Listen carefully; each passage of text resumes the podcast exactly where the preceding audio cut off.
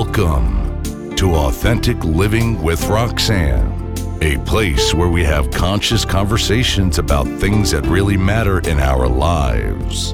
And now, here's your host, Roxanne Derhodge.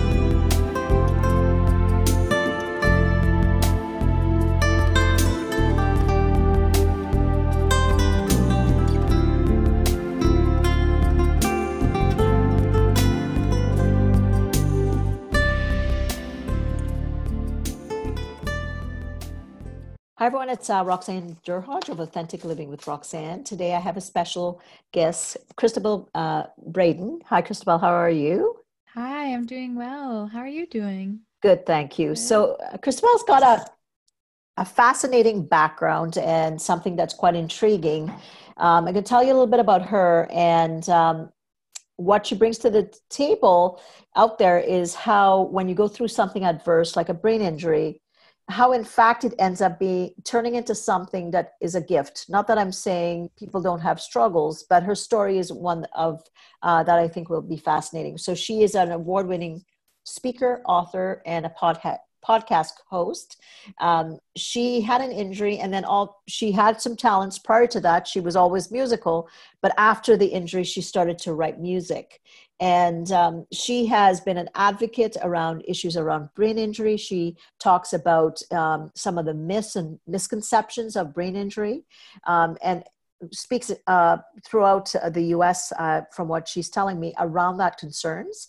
And she's going to share today a little bit about what are some of the things people should know. Because I think, you know, not knowing a lot, uh, Cristabelle, a lot of people think they understand. And I think hearing your story is going to be something that will be valuable to, to people out there that are listening.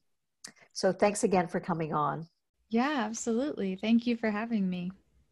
Okay, so tell us tell us the story. So tell me tell us a little bit about you before the accident, and uh, tell us kind of uh, the accident occurred in 2007, but she's had multiple accidents. Tell us a bit about you, and then uh, we'll talk a little bit about yeah. the accident. So I was pretty young when it happened. I was in school, and before the brain injury happened, I was very very academically minded. I was also very athletic and I was 14 when it happened, and I was in 10th grade because I was put ahead in school. So I was actually in a program for gifted kids, and school came easy to me before. And I played on multiple sports teams and I did dance classes multiple nights a week. And I was really good at memorization. That was a big strength of mine. I loved to act and I loved Shakespeare specifically. Wow. And the summer before it happened, I interned at the Shakespeare Festival in the local where I lived. And I wanted to, you know, do acting, not necessarily as a career, but I wasn't sure yet at the time what I really wanted to do. I was thinking about going into law, being an attorney. And I just, I really wanted to go to Yale. And I had this big dreams, academic dreams for myself. And I had the plan to get there. And then one day changed my life forever. It was December 2nd, 2007. I went to my church's youth group, which, you know, I went almost every Sunday.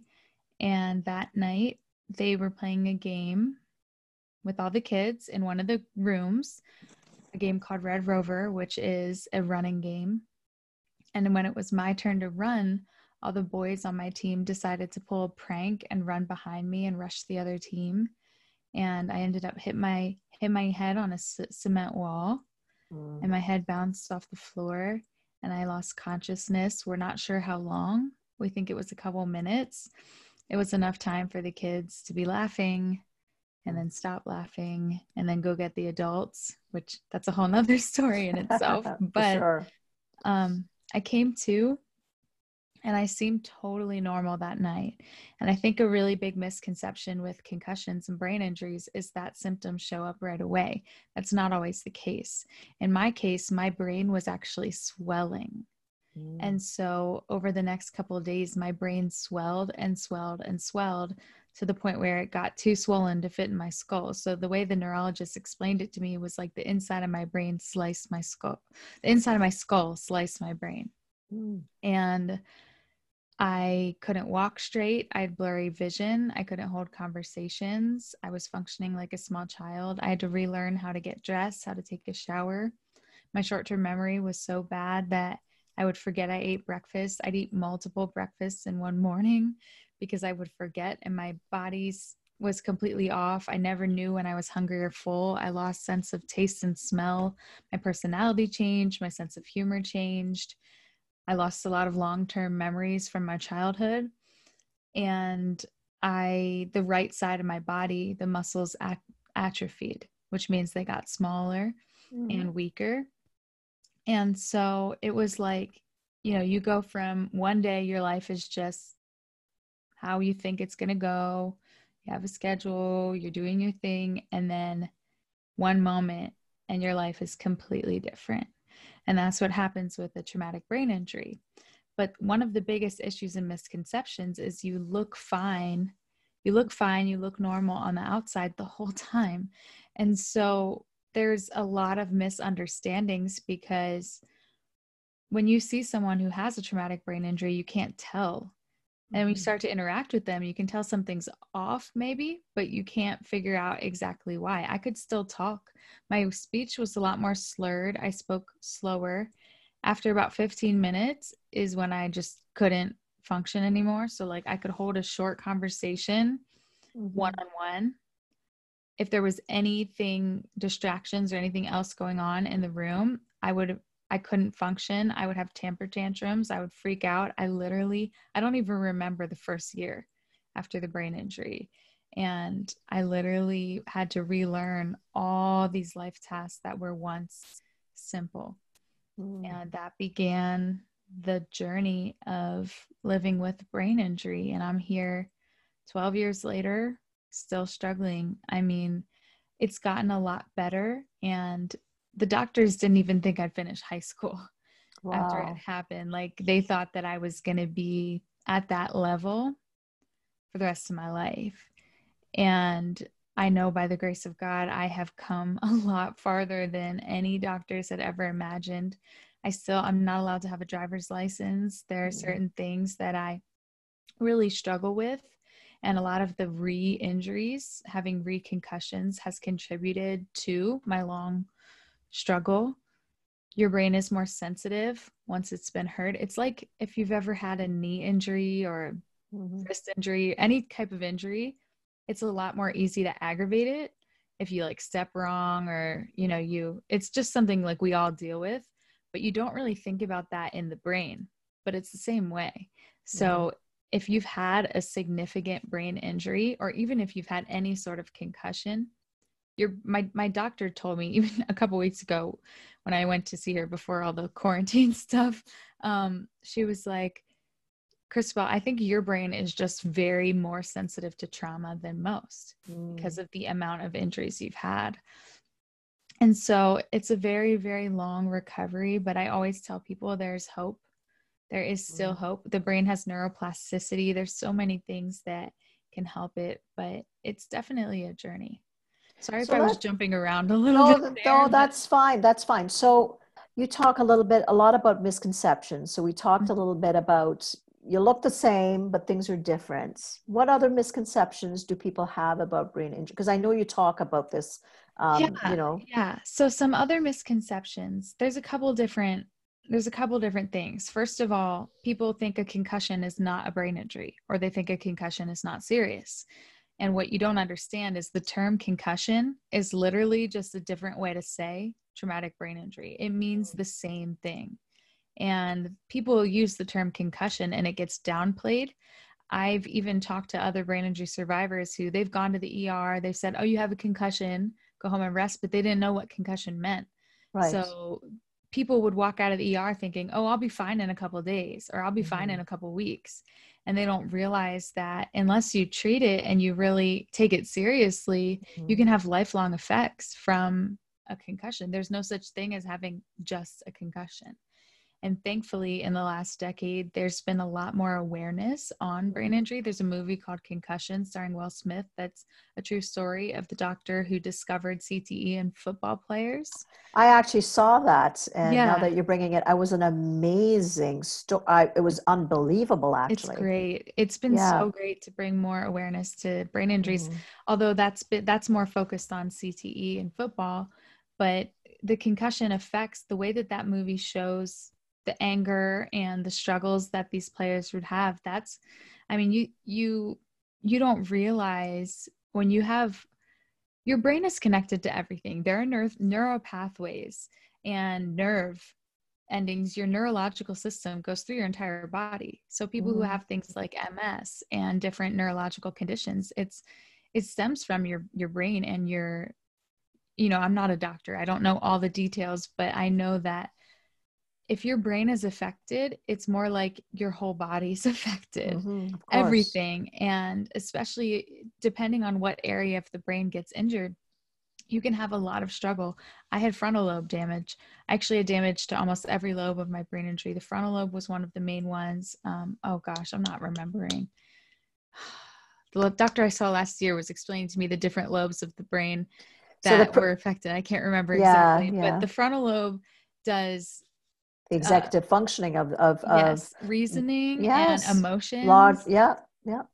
So it's definitely a struggle, and yeah, I think so. You asked about misconceptions. Another misconception is the types of brain injuries. So, a stroke mm-hmm. is a brain injury. A brain tumor, a brain surgery causes brain injury mm-hmm. and often will have similar symptoms. Brain cancer has similar symptoms, traumatic brain injuries, concussion. There's open head injuries, closed head injuries, and no one is more serious than the other. Or, or no, I shouldn't say that that way. Let me just rephrase that. Um, there are different of course some injuries are more serious than the other but what i'm trying to explain is a closed head injury where the skull doesn't break can actually be more serious than an open head injury. And mm-hmm. people think that if your skull breaks, that that's more serious. Mm-hmm. And it it depends on the person because every brain injury is different.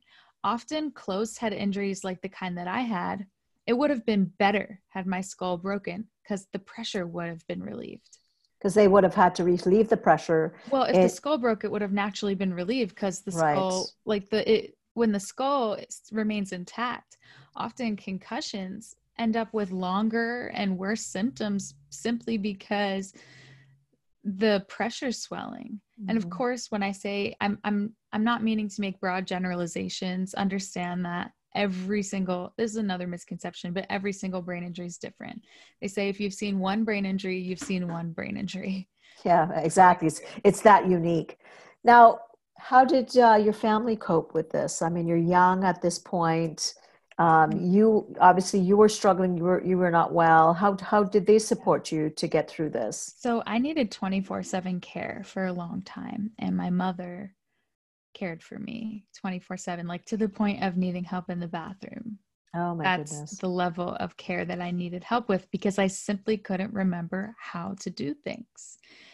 And I did have muscle spasms and right sided weakness, but it wasn't so much that I couldn't physically remember how to get dressed. It was that I couldn't executively process the steps that it took for me to get dressed. So I'd put my socks on over my shoes. Just so you, you didn't remember the sequence of what exactly because of the executive functioning of kind of like yeah. if I said to you, go brush your teeth, you probably wouldn't remember the logical. I didn't steps. remember to put toothpaste on my toothbrush. You'd I would like, oh, yeah, I put water on it and brush my teeth and forget right. the toothpaste part. And one of the things that the occupational therapists work with me on was I had a binder with a checklist.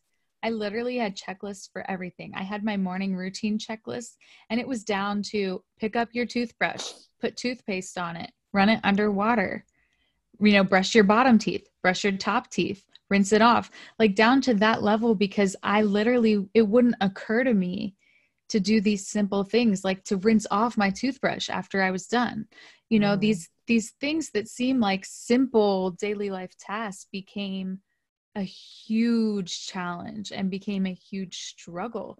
And for many people with brain injuries, they don't understand and they're in denial and they can't physically comprehend what's happening. So they don't know what they're struggling with.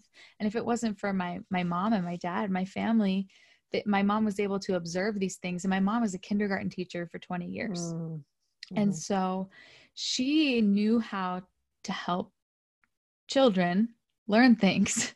So it was basically like she was reteaching me reteaching you from like from like the things. beginning. So the patience yes. it must have taken yes. uh, and it know, was like i'd hold i'd hold her hand and i'd tug on her shirt and i'd sit on her lap and i was like you know 15 right. And i had two younger sisters. Um, i have two younger sisters. One of them's four years younger than me. The other one's 10 years younger than me. And mm. the baby was four when it happened. Oh my and goodness she and I became kind of on the same level for a while. Mm. So we'd watch Sesame Street together, both mm. be entertained. She she would teach me how to color in the lines, play mm. Chutes and Ladders. Like my mom jokes it was like I had a built-in occupational therapist because my little sister would just teach me how to play stuff and it was She like was probably she, excited she had a, a buddy to Yeah, and it was like she was almost big sistering me. And right. think about that. Yeah. So it it definitely affects the entire family. I was I'm very very blessed and mm. fortunate mm. that you know my my mom was able to care for me. Of course, we took a huge financial hit as a family. Um, my parents did, and they spent all their savings on my medical bills, mm. all of them. Wow. so you know, it's something that's been a lot, and also my mom not working. So of course. Of so so how what a what a um, an act of love in in caring yeah. for you to get you and back they still we're you know we're still they're still you know struggling with that like they don't have retirement anything they spend mm. it all on the medical stuff and they've but my mom says but you're here like mm-hmm. you know mm-hmm. you're you're doing better and that's what we want. We care about our daughter more than we care about anything else. And so i'm very fortunate not everybody has a family that comes around them. And the divorce rate after brain injury is sadly so huge because people they don't the brain injured person can't comprehend what's happening to them. And often the partner will not understand what's going on with them. They just know they're acting crazy. Mm-hmm. and they'll mm-hmm. fight and they don't know and, and i've unfortunately in my brain injury support groups that i've been going to uh, a, a, a large number of them were lost like one of him he while he was in the hospital and struggling he came back home or whatever like his wife left him and took the mm-hmm. kids mm. and like he's been rebuilding relationships with his kids now that he's been out of rehab um, when i say rehab i mean brain injury rehab not drug rehab i mean rehabil- so he had to relearn how to walk right so. of course so of course it's going to devastate a lot of things like it so yeah. it's a, it's really it's in a way it's like a rebirth while you rebuild yeah. And honestly, like everybody's journey is different, but I have to say, like, creativity ha- was a huge part of my healing process. So I started to write music after. So tell, and I mean, that's the fascinating part. That's the fascination with the brain, right? As a psychotherapist, yeah. I often say, you know, it is so powerful. So, you know, from, you know, not remembering that your, you know, your socks go on before your shoes. Mm-hmm to now you've unlocked this mystery yeah. of writing music so let's let's talk a bit about that because that's that shows you how how little we know we know so much mm-hmm. with neuroscience but how truly little we really know yeah. Um, so talk a little bit about how did you discover that first of all you went so, through a while of recovery and then at some point it was actually pretty it was within the first six weeks. It was within the first month of the brain injury i started to come up with songs and the doctor thinks that i had savant syndrome which is when you hit your head and then you get really good at a certain skill. It's something with the electrical balance in your brain the way they describe it. But basically like i lost common sense. So like i wouldn't remember to look for cars before i crossed the street. I'd struggle with all these things but and i couldn't hold I was speaking two or three word sentences. I lost my vocabulary. I couldn't really hold conversations very well. But I started to write songs. And I had taken piano lessons as a kid, but I quit before I was 10 because I just was like not interested in practicing. I never played any other instruments. Well, no, I played saxophone in band as a kid, but I didn't play like guitar until after the brain injury. Um, and we had a piano at home, and I sat down at the piano and I started just playing and writing songs and i brought my parents this piece of paper that had these lyrics written on it in really bad handwriting because i'm right-handed. My right side was the side that was atrophied so my handwriting got really awful. And i couldn't read back to them what i'd written. I just handed them this piece of paper and they were like what's this? And it was lyrics that rhymed and made sense. And to them, my conversations were not making sense. And I was repeating myself over and over. Mm-hmm, mm-hmm. And they were like, these are deep lyrics that rhyme and make sense. What is going on? And they went to the doctor. The doctor said music affects the brain differently. Mm. So to just kind of go with it, we didn't really know what was happening at the time. So my parents were just um, my parents were just decided to support that because that seemed to be an area where I was excelling in every mm-hmm. other area I was struggling and declining. Mm-hmm. So I, I started writing hundreds within the first year. I wrote hundreds of songs, and my dad bought me my first guitar off the internet. He just ordered me a guitar because, uh, so I could learn. And the second day I had it, I started writing songs on it, and music just became this outlet and something that I helped me get through my recovery and helped me to express my emotions and feelings. What I couldn't speak, I could sing.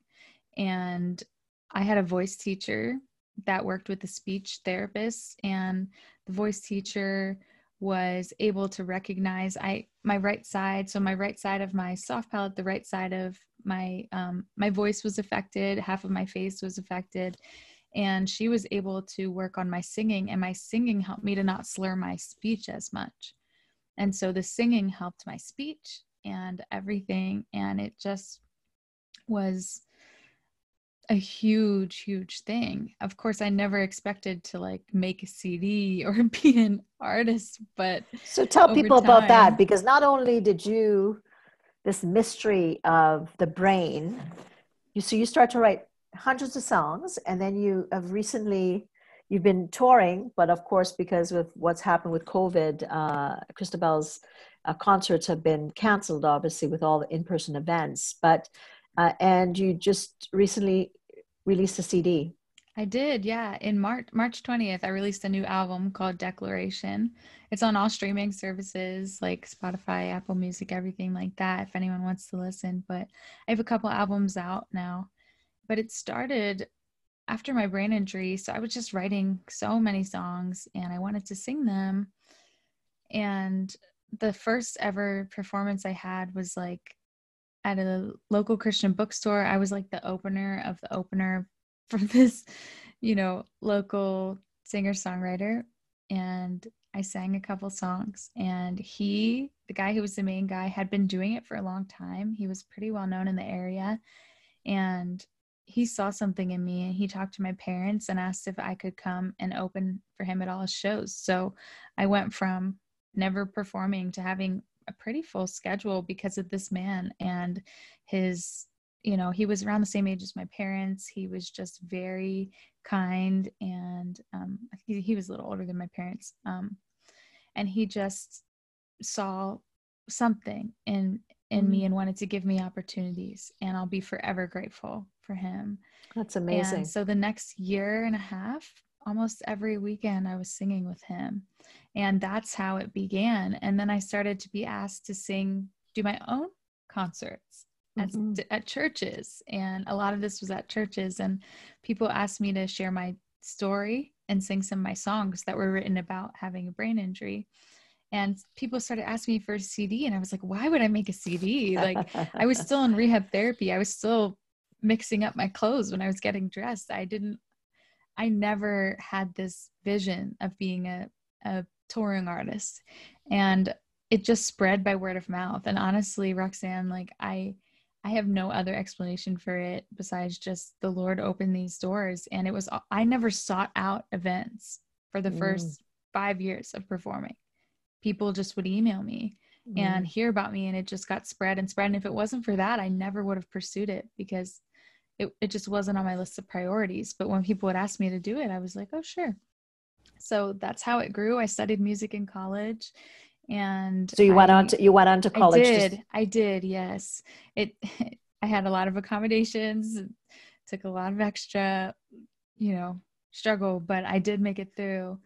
And i i learned more about music and i started touring after college and sharing my story i do a lot of concerts at brain injury centers and rehab centers um, homeless shelters prison ministries it's just really big on my heart to connect with people that are going through hard times and bring hope really so, so let's talk about that because that's this is a one of a kind story. I'm sure you've heard that as, as you've spoken on stages and, you know, sharing it. It's, it's, it's, it's one of those miracles, right? That something like this happens and of this gets a, such a profound gift comes from it.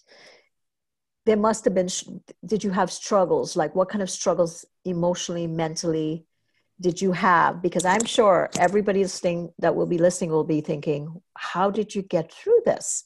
Yeah, it's a lot, a lot of struggle. So when I share my story like that, you have to understand that's 10 years of a story. Right. my first my first concert when I told you about playing at that little show was 2009. Wow. Um and so I'm here in 2020. So right. you have to realize it didn't mm. just go like that. It wasn't just, right. oh, I'm I'm singing at a couple local places to touring nationally. That's a 10 year journey. Right. So but I will say that um, probably some of my biggest struggles were more more so besides all the physical struggles. So symptoms, headaches, overstimulation, overwhelm, light sensitivity, um, pain, just pain, chronic pain, pain in my back, pain in my head. I had whiplash in my neck, just all sorts of chronic pain. Um, struggling with, I have dysautonomia, which is dysfunction of your autonomic nervous system. And I didn't even discover that I had it until last year. And well, what does so if it's so the autonomic nervous system takes care of things that you don't think about. Yes. And right. so most brain injury survivors actually have this and it's not often talked about. Like I said, I didn't discover until last year. So basically it's like your body's constantly stuck in fight or flight response mm. and you can't turn it off and so you're in the you're in the the sympathetic nervous system and you're you're constantly on where you, yeah, you're protecting against struggle and i i've had therapy for that in the last year which has helped but i was having heart rate things like i'd mm. i'd sit up and i'd feel so lightheaded like i was going to pass out or i'd go up the stairs mm. and i always felt like my heart was racing and I just thought I was out of shape. Like I didn't know, no matter how much I'd exercise, it would just feel worse. Mm. And so I didn't know. I had to see a cardiologist. Mm. And they did a Holter monitor. They did all these tests. You know, it's it's crazy. The brain injury affects everything. I was having knee injuries. My brain didn't connect to the right side of my body, right? And last year, I saw a functional neurologist in Minnesota at the Functional Neurology Center. I actually flew out there for a week. Um, Dr. Jeremy Schmoe changed my life. And in one week, he reconnected my brain to the right side of my body. I actually have a video. I had my right knee reflex was barely there. Like they'd, they'd hit it, no reflex. Mm. It'd take like 10 times of hitting it to even get a little bit of something. After one week of doing nerve stimulation and neurological therapies, my knee reflex came back. Mm-hmm. And that's that's a big sign of dysautonomia is not having reflexes. Mm, okay. So it's like your reflexes and the things that you don't think about your heart rate, regulation of that, mm-hmm. regulation of your fight or flight response, stuff that your body's supposed to do automatically. It's like your brain is doing instead of subconsciously doing consciously. So it sucks mm-hmm. out all your energy because your brain is it's like your brain's on overdrive, like your your computer has too many tabs open. Mm-hmm, mm-hmm. And, and, then eventually it's going to be overloaded. Yeah, uh, and because so that's a very basic way to understand it, but you know, I struggled with that for so many years and not until that therapy in 2019 for the first time ever I can walk without looking at my feet because you'd always think brain injury because you'd think you're going to fall mm-hmm. and vestibular system issues and mm-hmm. a lot of this is stuff i didn't even realize vision issues eye tracking issues mm-hmm. um, constant struggles like things that that that it just literally it just literally affected everything and so it's and it's a long journey of even uncovering and understanding it and only what i always say it's like the recovery is like you put out the biggest fire right? Mm-hmm. so at first it was like can she get dressed? Can she function? Can she mm-hmm. you know get through the day? You know and so you work on all these tests and then once you kind of figure out that only in the last couple years have i been wait a minute my vision isn't right.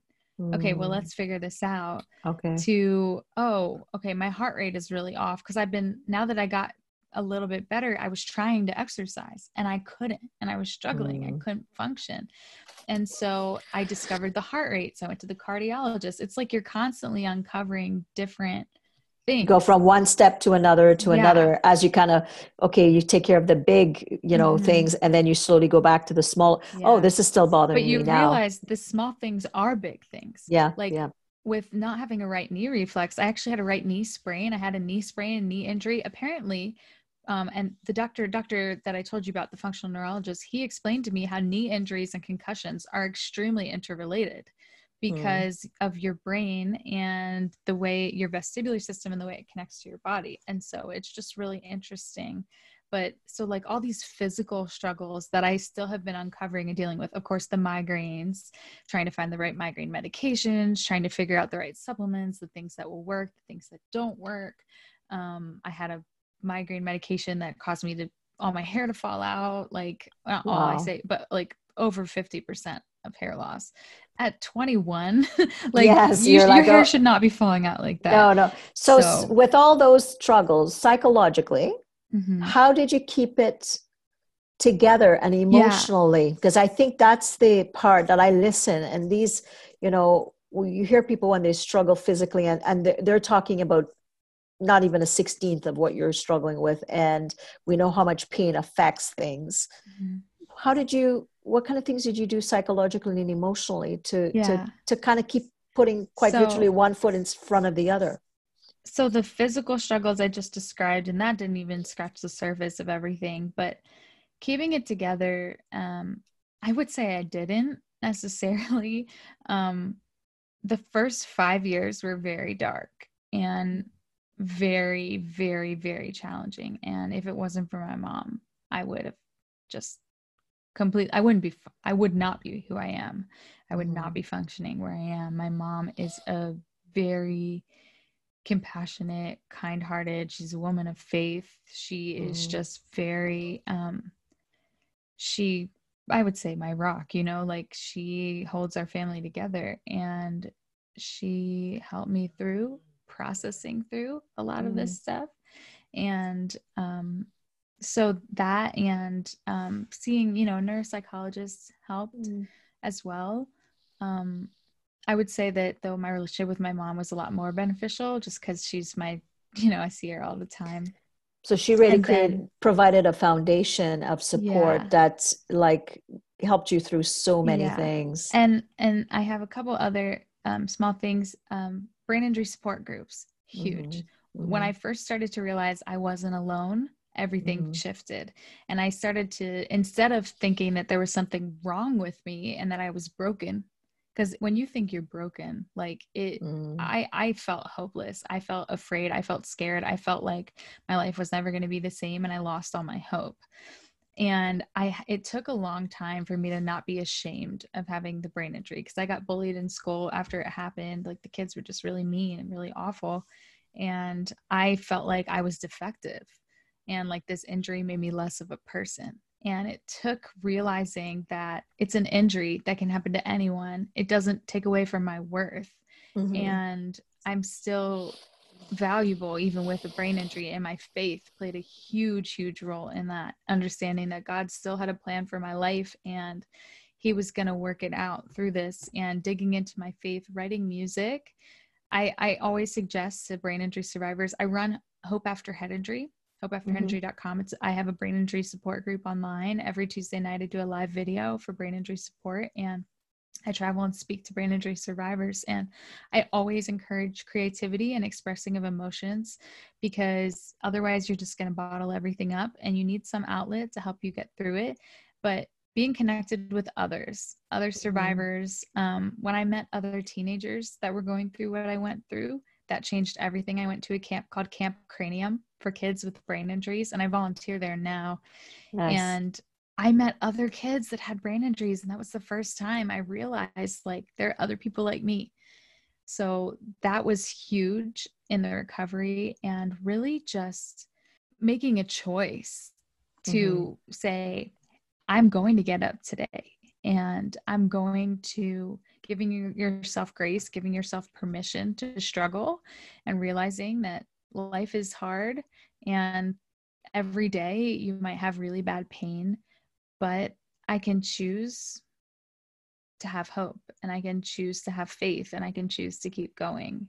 And realizing that when I realized that hope is not a feeling, that hope is a choice, that changed mm-hmm. everything. So, for let's say people listening, family members or employers or managers, right? Mm-hmm. That when people are going back, you know, to functioning at a certain level at work, how could they support either family members or partners? What kind of things would you yeah. suggest to, to help? So, family and work situations are quite different. Yes. But in a family situation, education, like when family members take the time to learn about brain injury and they realize when this person snaps at me, they're not mad at me. Their brain just isn't right. Yeah. Like, or their brain is overwhelmed. Like, once mm-hmm. my mom was able to recognize, like, oh, Cristabelle hasn't drank enough water today. She has a bad headache. That's why she's being rude. It, I'm not being rude because I'm trying to be rude. I'm being rude because my brain just can't process things and I'm being insensitive simply because I'm not processing. So it comes across as selfish.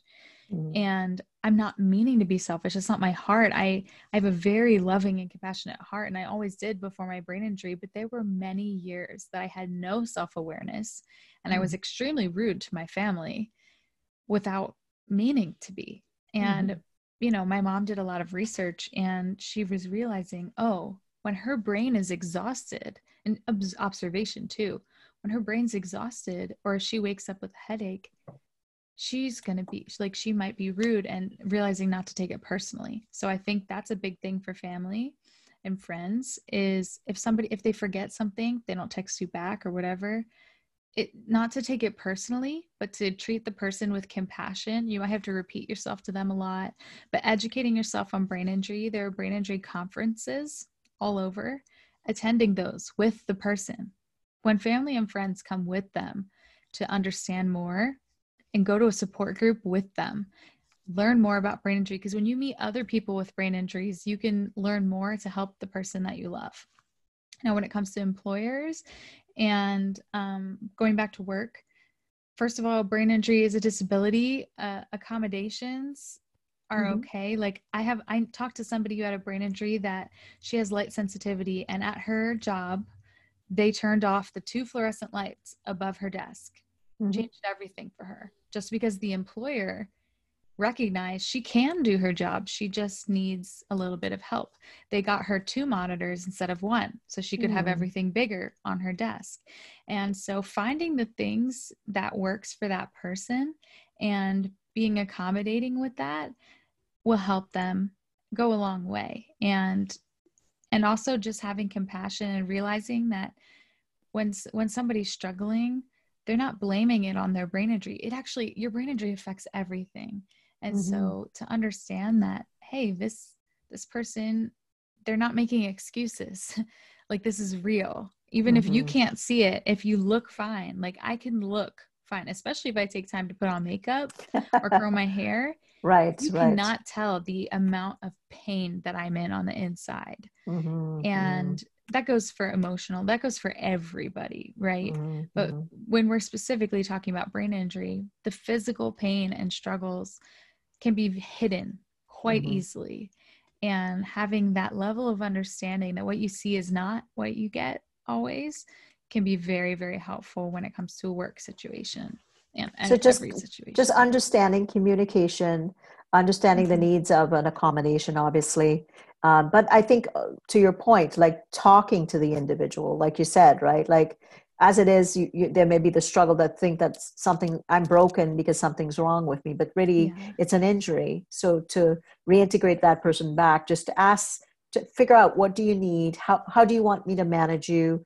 you know mm-hmm. what are you are there some skills obviously that would be identified in the accommodation absolutely that's practical and um, mm-hmm. those types of things but i think on a on a human level to understand how that person wants to be treated because I'm going to assume at some point you just want to be treated like everybody else, mm-hmm. and to yeah, be able to not, there's that you know, fine line. Like, yes, I want to be treated like everyone else, but in some respects, I don't because I want you to understand that I have a brain injury. Mm-hmm. And so when mm-hmm. I was in college, you know, I I had accommodations. I had to take extra time on my tests. My professors would give me extra time on assignments because I had I had the medical documentation for that. And if I was expected to, you know, take my tests in the room with everyone where I was going to be distracted and in the same amount of time as everyone, when my brain physically processes slower, that wouldn't have been fair. And right. it would have made me feel worse and more discouraged. So, like, yes, I want to be treated like everyone else in the sense of I don't want you to think I have less value of as being a human. Like I am I'm still a human being with value. Mm-hmm. But I might need a little extra help. So there's that line between compassion and understanding like, hey, I, I want to help this person. They might need more than somebody else, mm-hmm. but then also realizing every human is equal. We all, you know, mm-hmm. we all have value no matter who we are, no matter where we come from, no matter what we look like, no matter what we do. Every person on this planet has value. And realizing disability or not, this person has value. Absolutely. And that's definitely something, um, you know, that anyone, we come into the world that way. We all have that, our experiences, whatever it is. But in your situation, I think sharing like you do, because uh, I believe when we talked, you were heading to Washington, weren't you? To I was, yes. Yes. I went to brain injury. So I I do advocacy work with the Brain Injury Association of America. Right. So I represented my state Brain Injury Association of Pennsylvania, and we met with members of Congress and talking about legislation for brain injury. Um, and, and how the, and how did that go? It went well. This was my fourth year going.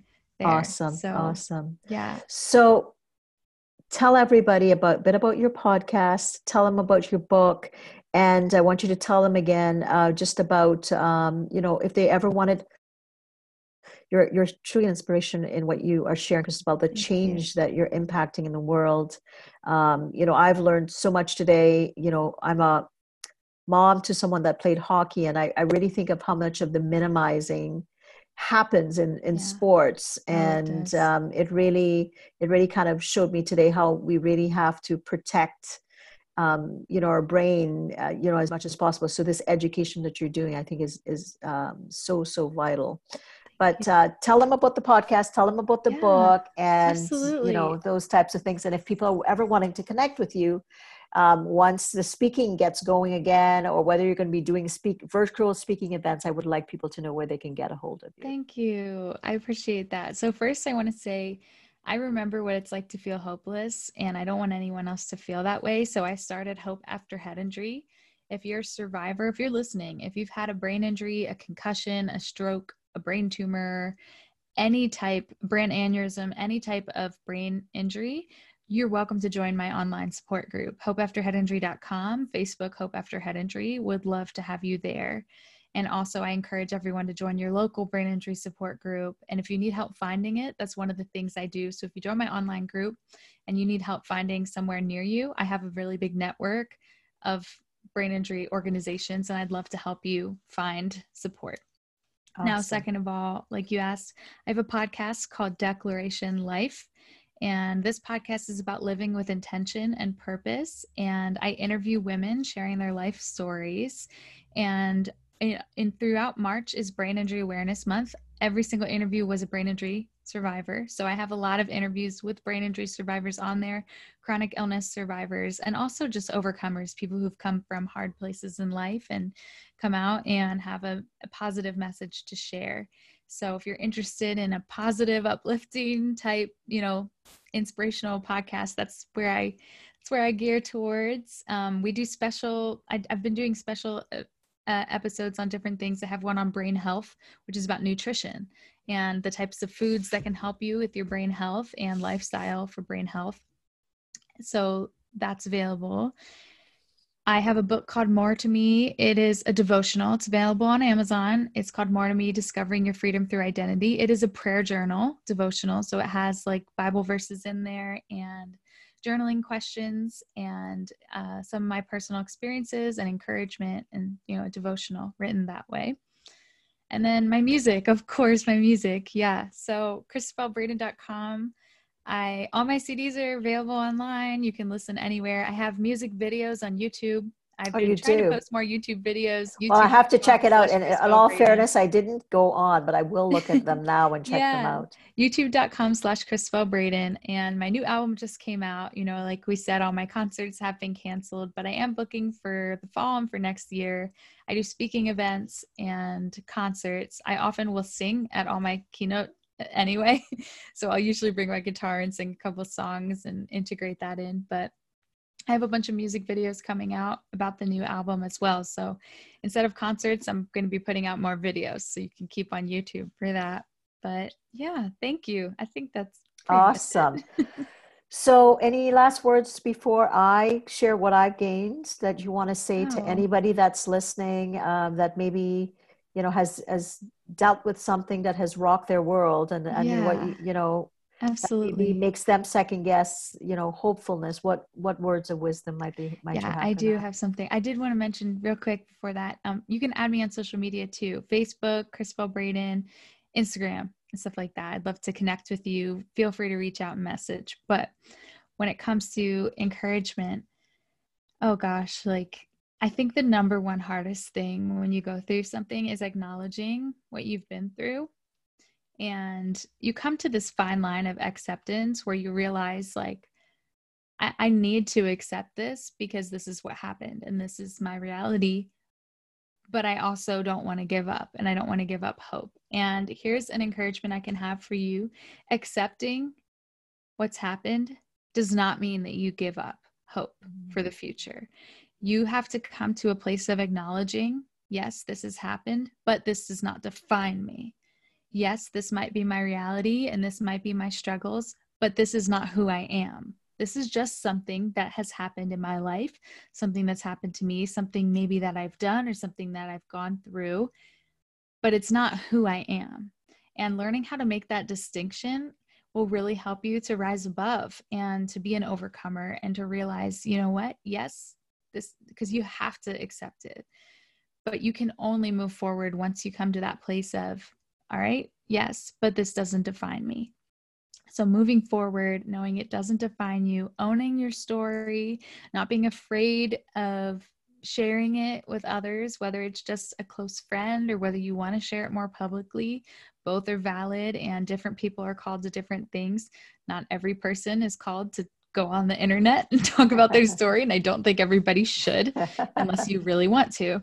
Right. So but but but even talking to a friend about it is really big. So yeah just accepting it and realizing it's not who you are. You can rise above. There's always hope and have hope for and never stop seeking answers. Like when it comes to especially a health condition or medical care like leave no stone unturned. Find new doctors, find new therapies, find new treatments, do what you can and connect with others and keep searching for answers because there is a better quality of life out there for you and keep working towards that.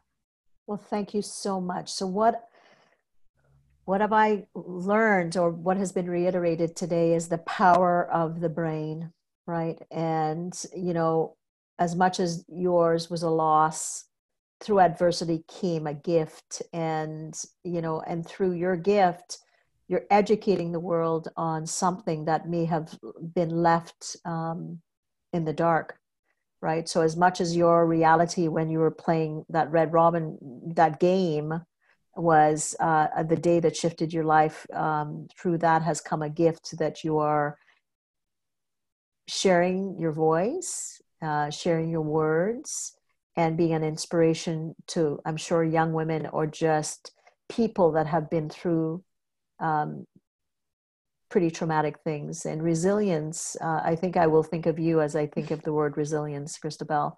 Um, what an what an amazing story. And thank you so much with gifting um, me with your time and for people that are listening. So um, so please reach out uh, to Cristabelle and, in anyway um, if you're needing support. Um, so thank you again for listening. It's Roxanne Derhodge. You know I'm a mental health and wellness specialist. If you're needing any support in that arena, you can reach me at roxannederhodge.com. Thanks again. Thanks for tuning in to Authentic Living with Roxanne, creating the space for positive, healthy change. Roxanne is a keynote speaker, psychotherapist, and coach. To work with Roxanne, visit roxannederhodge.com slash blueprint. We'll see you next time on Authentic Living with Roxanne.